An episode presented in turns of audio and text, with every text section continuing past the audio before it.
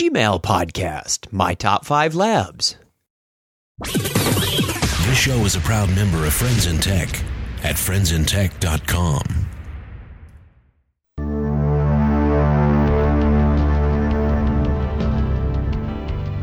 Welcome to the Gmail Podcast, a collection of short hints, tips, and tricks to help you get more from your Gmail account. I'm your host, Chuck Tomasi. In this episode, I'll cover several of my favorite and most useful add on features to standard Gmail that keep me productive and organized. For those of you who are new to Gmail or perhaps haven't explored the Labs features, here's a little background. Gmail has a collection of features they like to test out. They think they're useful or fun and don't put them in the main product unless they've proven them widely adopted by the public. The features or functionalities of Labs features can change at any time without notice. The name Labs comes from the fact that they're still in the proverbial research and development lab.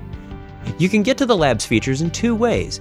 The first is use the gear icon in the upper right corner of your Gmail screen next to your name and select Labs. The other way is to choose the Mail settings from the same gear icon and then select the Labs tab on the main settings screen. Both menu options get you to the same place. Once on the settings screen, use the radio buttons next to any of the Labs features to enable or disable them as you wish. As of this podcast release, there are 56 Labs features. I have well over 30 enabled at the moment, but have tried them all at one point or another, including some that have gone onto the mainstream product. In no particular order, here are my top 5 and why.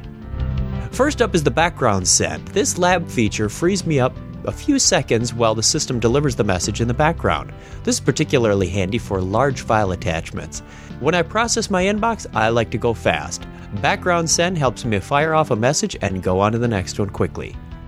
Second is the Google Voice Player in Mail. This is a very handy feature for those with a Google Voice account. When someone leaves you voicemail on your Google Voice account, a poorly interpreted transcript is emailed to you with a voicemail file attached. With this lab enable, a handy player displays at the bottom of your message so you can listen to the voice right in Gmail without having to download the file or use another application. Third up is nested labels. What can I say? I like to label certain messages either automatically through Gmail filters or manually. While some people like to just archive everything and leave finding old mail through to powerful search, I find it helpful to use some tags not only to spot important messages in the conversation index, and colors can help with this, but also narrow down my searches later by including a label. Nested labels help reduce the clutter on the left side of the screen by grouping together common themes in a collapsible hierarchy.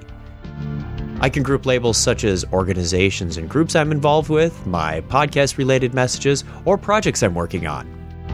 My fourth favorite feature is Undo Send. I can't tell you how many times I've sent a message only to realize I've forgotten to include a file attachment, a recipient, or an email address microseconds after hitting the send button.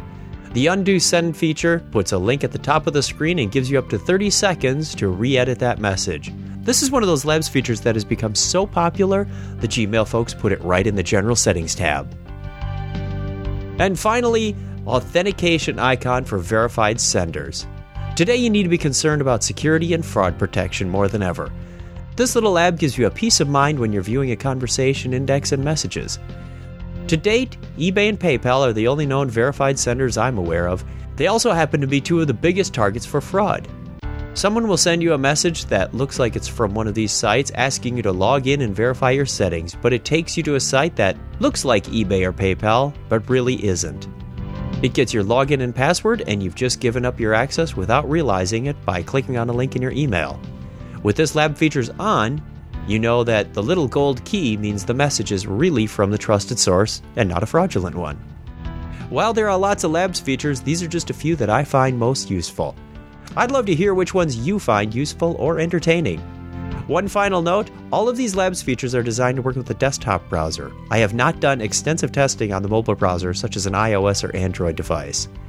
That's all for this time. Comments, suggestions, or questions can be sent to gpodcast at gmail.com or visit the website for other ways of contacting me at chuckchat.com, along with over a hundred other ways you can be more effective with Gmail. Thanks for listening, and don't forget to write.